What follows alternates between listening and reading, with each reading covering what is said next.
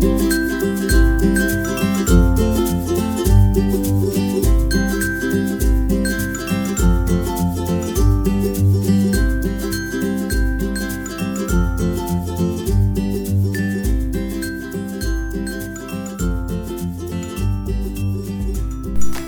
วัสดีค่ะ ทุกคนกำลังฟัง Audio Blog อยู่กับทิปนะคะ เจ้าของบอกทิปไลฟ์บอกบนแพลตฟอร์ม Medium ค่ะ นอกจากการอัปเดตข่าวสารในวงการไอทีแล้วนะคะ อีกหนึ่งกิจกรรมที่เราชอบทำก็คือ การติดตามเกี่ยวกับการจัดงานอีเวนต์ต่างๆ ของสาย Developer นี่แหละค่ะ ถึงจะไม่ค่อยสะดวกได้ไปจอยบ่อยสักเท่าไหร่นะคะ แต่ว่าการพาตัวเองเข้าไปสุงสิงอยู่ตามแหล่งข้อมูลที่จัดอีเวนต์พวกนี้เนี่ย ก็จะช่วยทำให้เราเนี่ยคุยกับคนอื่นเขารู้เรื่องนะคะ มันจะทำให้เราได้เห็นว่าช่วงนี้เนี่ยเขามีใช้ tech อะไรกันบ้าง มีเทรนด์หรือมีแนวโน้มในวงการเป็นยังไงกำลังไปในทิศทางไหน มีอะไร in อะไร out แล้วที่สำคัญก็คือเราเนี่ยควรจะเรียนรู้อะไรเพิ่มบ้าง ก็ตั้งแต่เริ่มเข้าไปตามข่าวอีเวนต์นะคะ ก็ทำให้รู้ว่าใน 1 ปีเนี่ยค่ะ จะมีอีเวนต์ของสาย dev เนี่ยจัดวนกันอยู่ประมาณนี้ที่เรารวบรวมมานะคะ บางงานก็จะจัดปีละหนึ่งครั้ง หรือบางงานก็จะจัดทุกเดือนหรือว่า 2-3 เดือนครั้งค่ะ เราก็เลยรวบรวมเป็นบล็อกเก็บไว้นะคะ ในหัวข้อที่ว่า 21 Tech Event แห่งปีที่สาย IT ควรไป เป็นการรวบรวมอีเวนต์ประจำปีของสาย IT ที่จัดขึ้นในประเทศไทยนะคะ ก็หวังว่าจะมีประโยชน์กับทุกคนที่ได้ฟังหรือว่าได้อ่านบล็อกของเรานะคะ สำหรับคนที่ยังไม่เคยไปจอยงานพวกนี้เลยนะคะ เราก็จะขออธิบายให้ฟังคร่าวๆกันก่อนว่า Tech Event พวกนี้มีลักษณะเป็นยังไงนะคะ Tech Event ก็เป็นงาน Meet Up ของกลุ่มคนที่มีความสนใจในเรื่องเทคโนโลยี มารวมตัวกันเพื่อพูดคุย แบ่งปัน แล้วก็แชร์ความรู้แลกเปลี่ยนประสบการณ์กันค่ะ ซึ่งรูปแบบงานส่วนใหญ่ก็จะไม่ได้เป็นทางการมากจากการเองชิลๆซึ่งส่วนมากก็จะเป็นงานที่ เข้าฟรีนะคะ แต่ว่าต้องลงทะเบียนก่อน ส่วนบางงานก็ที่เป็นกึ่งทางการ หรือว่าเป็นทางการหน่อยก็จะมีการขายบัตร แล้วก็ลักษณะงานก็จะมีการกำหนดหัวข้อในการจัดงานแต่ละครั้งนะคะ ว่าครั้งนี้จะคุยกันเรื่องอะไร แล้วก็จะมีเป็นผู้ดำเนินกิจกรรมในงาน มีผู้รู้ที่คร่ำหวอดในเรื่องนั้นๆ มาพูดมาแชร์ให้เราฟัง แล้วก็ส่วนมากระหว่างฟังเนี่ยเราสามารถที่จะยกมือแสดงความคิดเห็น แล้วสุดท้ายก็จะปิดท้ายด้วยกิจกรรมที่เป็น networking ค่ะ เป็นช่วงปล่อยฟรีที่ให้คนที่มาร่วมงานเนี่ยได้พูดคุยแล้วก็ทำความรู้จักกันตามประสาเพื่อนร่วมวงการเดียวกันนะคะ ซึ่ง session นี้เนี่ยจะเหมาะเป็นอย่างยิ่งสำหรับการสร้าง connection แล้วก็จังหวะนี้ก็จะมีเบียร์ให้จิบฟรี มีพิซซ่า แล้วก็มีของกินเล่นต่างๆ ส่วนสถานที่จัดงานก็จะเปลี่ยนไปเรื่อยๆ ค่ะ ส่วนใหญ่ก็จะเป็นในกรุงเทพ แต่ว่าใครที่อยู่ ต่างจังหวัดนะคะ ก็มีทางเลือกอยู่นะ เพราะว่าบางงานเนี่ยค่ะ ก็จะมีเป็นไลฟ์สดให้ดูด้วย ซึ่งอันนี้ดีมากแล้วช่วงเวลาในการจัดงานส่วนมากนะคะ ก็จะเป็นหลังเลิกงานในวันธรรมดาค่ะ จันถึงศุกร์ในช่วง 6 โมงเย็นจนถึง 2 3 ทุ่ม หรือถ้าเป็นงานที่ใหญ่หน่อย ก็จะมีเซสชั่นเยอะก็จะไปจัดแบบ full time เต็มวันในช่วงวันหยุดเสาร์อาทิตย์อะค่ะเกิดมาซะยาวเลยนะคะ เดี๋ยวเราไปดูกันว่าจะมีอีเวนต์ ดีๆ อันไหนที่น่าไปบ้าง มาเริ่มที่อีเวนต์ที่ 1 ค่ะ ชื่อว่า bkk.js นะคะเป็นงาน Meet Up ของสาย Front End Developer ค่ะ ที่จะหยิบยกเรื่องราวเกี่ยวกับการพัฒนาเว็บไซต์สำหรับสาย JavaScript แล้วก็ Web Developer มาแชร์แล้วก็พูดคุยกันนะคะ โดยมี speaker ที่จะมาบอกเล่าประสบการณ์เนี่ยผลัดเปลี่ยนหมุนเวียนกันไปเรื่อยๆ ก็เช่นเดียวกับหัวข้อในแต่ละครั้งนะคะ ที่จะไม่ซ้ำกัน อีเวนต์นี้นะคะจะจัดขึ้นประมาณ 2-3 เดือนต่อครั้ง ปีหนึ่งก็ประมาณ 3-4 ครั้งนะคะ เป็นงานฟรีแต่ว่าก็ต้องกดบัตรลงทะเบียนก่อนไปเข้าร่วมงานด้วย ปัจจุบันก็มีการจัด bkk.js เนี่ยต่อเนื่องมาเป็นครั้งที่ 11 แล้วนะคะ โดยครั้งล่าสุดเนี่ยเพิ่งจัดไปเมื่อเดือนมกราคมที่ผ่านมานี้เอง มีเป็น panel session เนี่ยคุยกันเรื่องเว็บเทรนในปี 2020 นะคะ ส่วนครั้งต่อไปจะจัดอีกทีเมื่อไหร่เนี่ย ก็ไปติดตามข่าวได้ที่เพจ Web Developer Thailand กันนะคะ มาต่อกันที่อีเวนท์ที่ 2 นะคะ ชื่อว่า JavaScript Bangkok ค่ะ เป็น Meetup ใหม่ล่าสุดที่เพิ่งจัดในปี 2020 เนี่ยเป็นครั้งแรกนะคะ เป็นอีเวนต์ใหญ่ที่รวบรวมทีม Community JavaScript ในไทยเนี่ยไปจอยกัน งานนี้ไม่ฟรีนะคะ มีบัตรขายค่ะ แล้วก็มีหลาย session แล้วก็มีสปิเกอร์ระดับเฮดเฮดทั้งนั้น มีทั้งคนไทยแล้วก็ต่างชาติ เนื้อหาของงานนะคะ ก็จะเหมาะสำหรับ JavaScript Developer สำหรับงานครั้งนี้นะคะ จัดขึ้นเมื่อวันที่ 8 กุมภาพันธ์เนี่ย ใครไปมาแล้วบ้างก็มาอัปเดตให้ฟังได้นะคะ ส่วนใครไม่ได้ไปหรือว่ารอครั้งหน้าเนี่ย ก็ไปตามข่าวแล้วก็รายละเอียดได้ที่เพจ JavaScript Bangkok ค่ะ ถัดไปเป็นอีเวนท์ที่ 3 นะคะ ชื่อว่า Angular Meetup ค่ะ เห็นชื่อก็รู้เลยว่าเป็นอีเวนต์สำหรับชาว Angular Developer นั่นเอง ก็จะเป็นงานที่อัปเดตทุกเรื่องราวในโลกของ Angular นะคะ เป็นงานฟรี จัดค่อนข้างบ่อยปีหนึ่งหลายครั้งแล้วก็ มีกำหนดช่วงเวลาที่ไม่แน่นอนนะคะ ล่าสุดก็เพิ่งจัดไปเมื่อเดือนมกราคม รอบต่อไปก็ต้องไปตามข่าวกันได้ที่เพจ Angular Thailand ค่ะ ถัดไปนะคะเป็นอีเวนท์ที่ 4 ก็ยังอยู่ในสาย Front End Developer อยู่นะคะ ชื่อว่างาน Vue.js Thailand Meetup ค่ะ ซึ่งตอนนี้นะคะกำลังอยู่ในขั้นตอนของการเตรียม Meetup ครั้งที่ 6 ค่ะ เป็นงานฟรีนะคะ แต่ว่าจะต้องรีบ กดบัตรมาให้ทันนะคะ ถ้าใครไม่อยากพลาดก็ไป join group ที่ชื่อว่า vue.js thailand ไว้ก่อนได้เลยค่ะ ถัดไปเป็นอีเวนท์ที่ 5 ค่ะ react bangkok ค่ะ สาย front end ยุคนี้นะคะ ก็จะต้องมี angular มี vue แล้วก็มี react นี่แหละค่ะ เป็น meet up สำหรับชาว react developer ที่เคยจัดกันในชื่อ react bangkok แต่ว่าด้วยการเติบโตของ community react dev นะคะ ที่โตขึ้นเนี่ยในเมื่อไม่กี่ปีที่ผ่านมาก็เลย ปีนี้เลยต้องยกไปจัดรวมกันเป็นงาน JavaScript Bangkok แทนค่ะ ซึ่งเราได้กล่าวกันไปแล้วข้างต้นนะคะ ชาว React ก็สามารถไปตามข่าวในวงการ React กับเพื่อนๆ ได้ที่เพจ React Bangkok ค่ะ ถัดไปอีเวนท์ที่ 6 นะคะ Firebase Dev Day ค่ะ มากันที่สาวก Firebase กันบ้างนะคะ งานดีที่มีเพียงแค่ปีละหนึ่งครั้งเท่านั้นนะคะ ดังนั้นหัวข้อที่จะอัปเดตเนี่ยก็จะเยอะแล้วก็ทำให้ต้องจัดแบบเป็นงานเต็มวันในช่วงวันหยุดสุดสัปดาห์นะคะ ซึ่งก็จะดีสำหรับคนที่อยู่ต่างจังหวัดด้วย แต่ว่าสิ่งสำคัญก็คือต้องกดบัตรให้ทันค่ะ เปิดรับเป็นหลักร้อยก็จริงนะคะ แต่ก็คือเต็มไวมาก ส่วนคำโปรยอีเวนต์นี้นะคะ เขาบอกไว้ว่า งานนี้เนี่ยเป็นงานสำหรับนักพัฒนาเว็บ iOS Android Flutter Unity หรือแล้วก็แชทบอทค่ะ ส่วนใครที่อาจจะยังไม่รู้จัก Firebase นะคะ เราอยากให้ไปลองสัมผัสดูนะคะ Firebase เนี่ยเป็นหนึ่งใน Product ของ Google ที่ให้บริการผ่านคลาวด์นะคะ ซึ่งดีงามมาก มีแพ็กเกจให้ใช้แบบลองเล่นแบบฟรี ๆ เลย ส่วน Firebase Dev Day ปี 2020 จะจัดกันเดือนไหนนั้นก็ ไปตามกันได้ที่เพจ Firebase Thailand ไว้ได้เลยนะคะ ถัดไปอีเวนท์ที่ 7 นะคะ ยังคงอยู่กับอากู Google นะคะอีเวนท์ที่ 7 นี้ชื่อว่า Google I/O Extend Thailand นะคะ เป็นงานอีเวนท์ที่จะมาสรุปแล้วก็อัปเดต Product หรือว่าฟีเจอร์ใหม่ๆของ Google นั่นเอง เป็นเหมือนสรุปย่อส่วนจากงาน Google I/O ที่จัดขึ้นที่ต่างประเทศมาอีกทีค่ะ แต่ว่าจะปรับเนื้อหาให้เข้ากับชาว Developer ในไทย รวมถึงมุมมองจาก GDE หลาย ๆ ท่านนะคะ GDE ก็คือ Google Developer Expert นั่นเอง งานนี้ฟรีนะคะ แต่ว่าต้องไปเรียนรู้ how to ในการกดบัตรไม่ให้นกกันมาก่อน เนื้อหาของงานนะคะ ก็จะครอบคลุมสำหรับ Firebase Developer Android Developer Flutter ต่างๆ นานานะคะ แล้วก็สำหรับปีนี้เนี่ย จะมีขึ้นเมื่อไหร่นั้น ต้องไป follow page รอกันไว้เลยที่เพจ Google Developer Group Thailand ค่ะ ต่อไปอีเวนท์ที่ 8 นะคะ Chrome Dev Summit Extend Thailand นะคะสายเว็บ Developer ควรค่าแก่การมาจออีเวนต์นี้มาก เพราะว่าเป็นงานที่ย่อยย่อมาจากงาน Chrome Dev Summit ที่จัดขึ้นในเมืองซานฟรานซิสโกนะคะ แล้วก็งานนี้เนี่ยเพิ่งจัดครั้งแรกในไทยไปเมื่อปลายปี 2019 ที่ผ่านมานี้เองนะคะ ดังนั้นแล้วปีนี้ก็อย่าพลาดไปอัปเดตเว็บเทคโนโลยีกันที่งานนี้ล่ะ รอฟังข่าวกันได้ที่เพจ Web Developer Thailand ค่ะ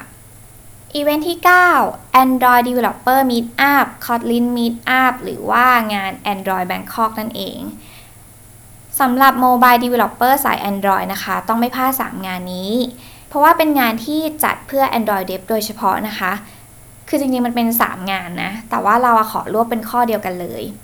สำหรับการตามข่าวของงาน Android Developer Meetup งาน Kotlin Meetup งาน Android Bangkok เนี่ย ก็สามารถไปตาม follow Medium นะคะ Medium นะไม่ใช่ Facebook Medium ที่ชื่อว่า Android Developer Meetup in Thailand หรือว่าตามข่าวเกี่ยวกับ Android Developer ได้ที่บอก m i k i Pastel กันดูนะคะ ต่อไปอีเวนท์ที่ 10 ค่ะ ข้ามฝั่งมาที่สายดีไซเนอร์กันบ้างนะคะ กับงาน UX Thailand Meetup หรือว่า UX Conference นะคะ งานนี้สำหรับสาย UX UI Designer นะคะ ซึ่งจริงๆเนี่ยยูเรื่อง UX UI เนี่ยเป็นเรื่องพื้นฐานแล้วก็เป็นเรื่องที่ไม่ใหม่นะคะ แต่ว่าทุกคนก็คือควรรู้ไว้ ซึ่งวงการ UX ในบ้านเราเนี่ยจัด Meetup ต่อเนื่องกันมากว่า 20 ครั้งแล้วนะคะ ใครสนใจก็ไปอัปเดตเทรน UX UI กันได้ที่เพจ UX Thailand Meetup นะคะอีเวนท์ที่ 11 ค่ะ Line Developer Meetup นะคะ อีกหนึ่ง Dev Community ที่น่าสนใจมากนะคะ ทุกวันนี้เนี่ย Line อยู่ในชีวิตประจำวันเราไปหมดแล้วนะคะ ไม่ว่าจะเป็นเรื่องงานหรือว่าเรื่องส่วนตัวคือเราคุยกันผ่าน Line หมดนะคะ แต่ความมันมันอยู่ที่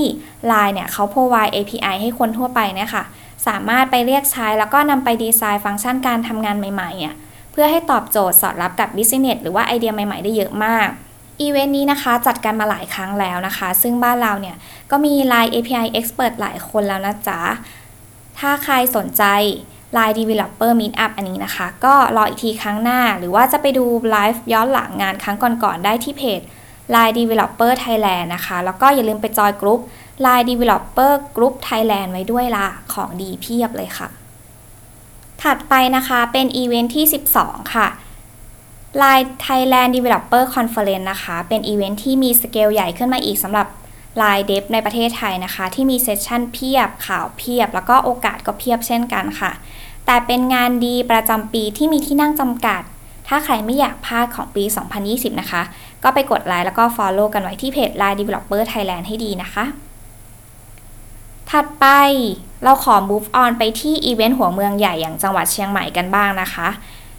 เชียงใหม่นี่จัดว่าเป็นเมืองที่มีชาวไอทีแฝงตัวอยู่เยอะนะคะ มีบริษัทซอฟต์แวร์เปิดอยู่หลายแห่งเลย ทั้งของคนไทยแล้วก็ต่างชาติ แล้วก็แถมบริษัทไอทีใหญ่ ๆ ของไทยนะคะ ก็ขยายสาขาไปเปิดสำนักงานกันที่เชียงใหม่เนี่ยหลายเจ้าเลย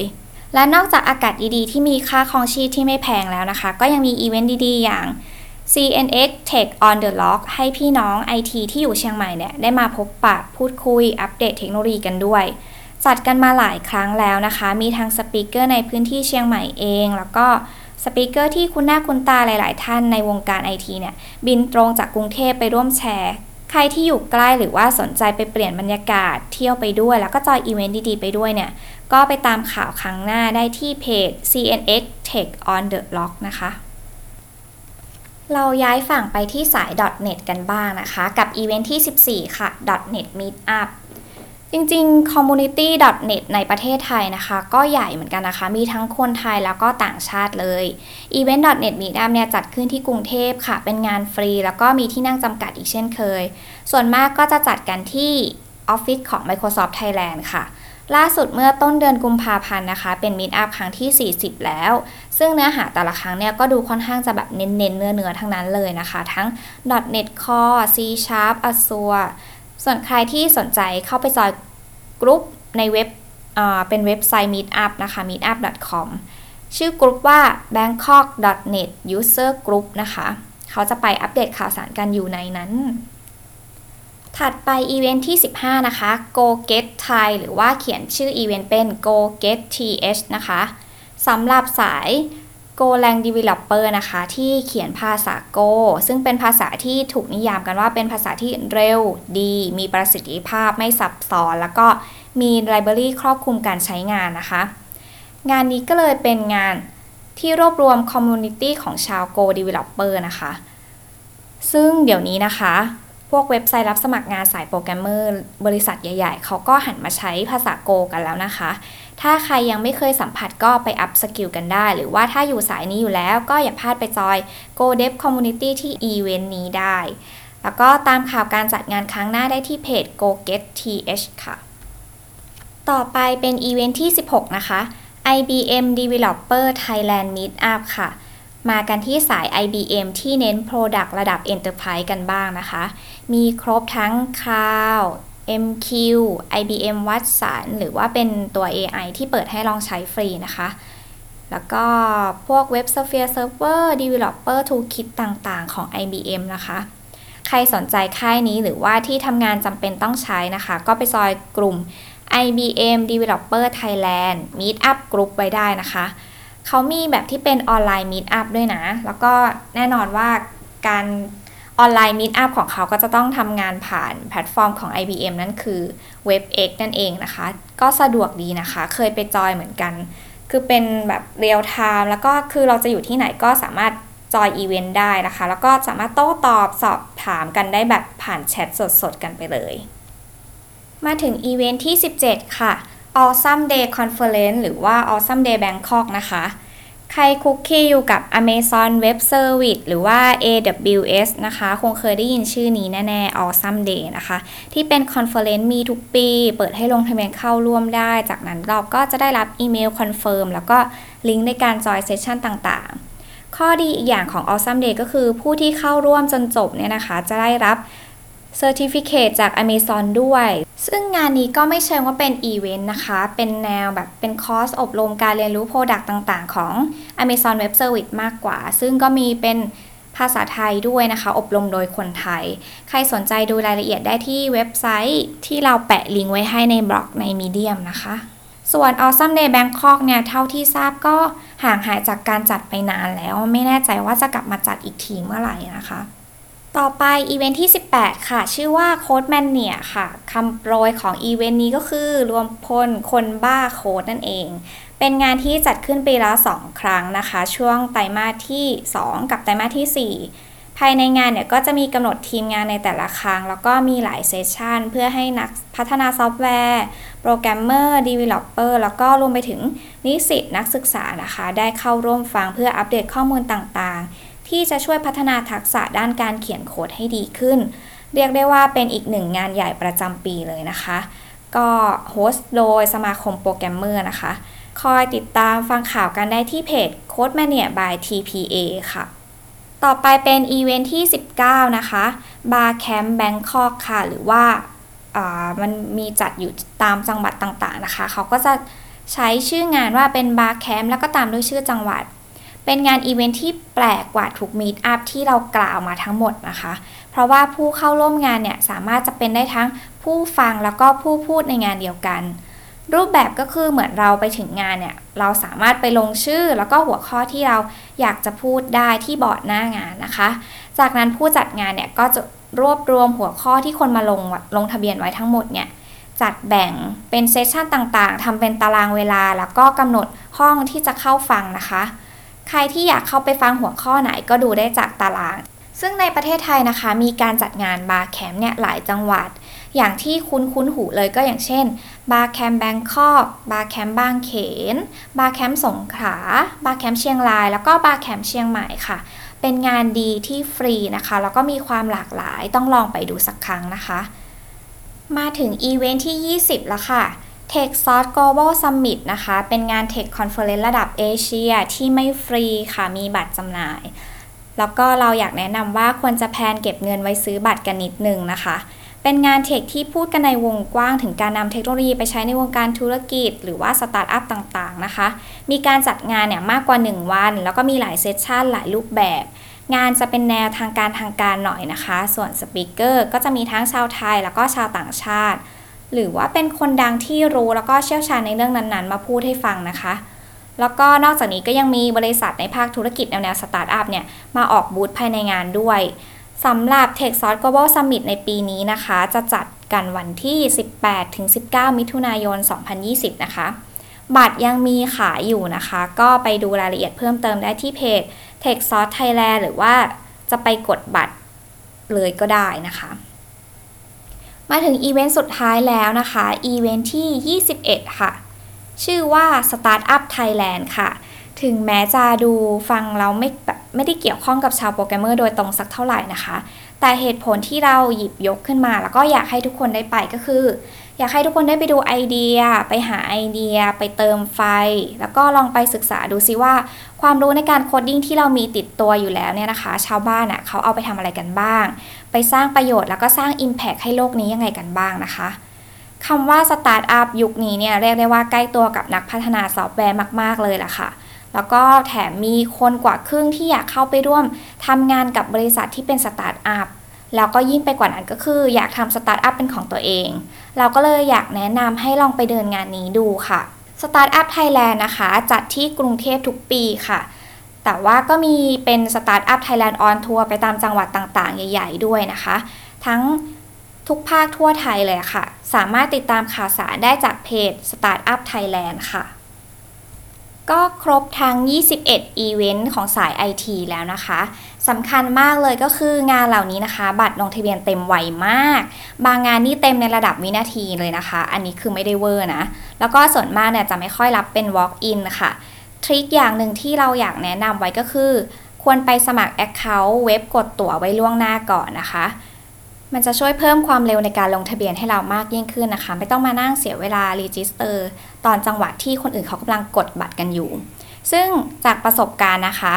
ส่วนมากเว็บลงทะเบียนก็จะมี Eventbrite Meetup Event Pop Zip Event หรือไม่ก็กดโดยตรงผ่าน Facebook Event ได้เลยค่ะ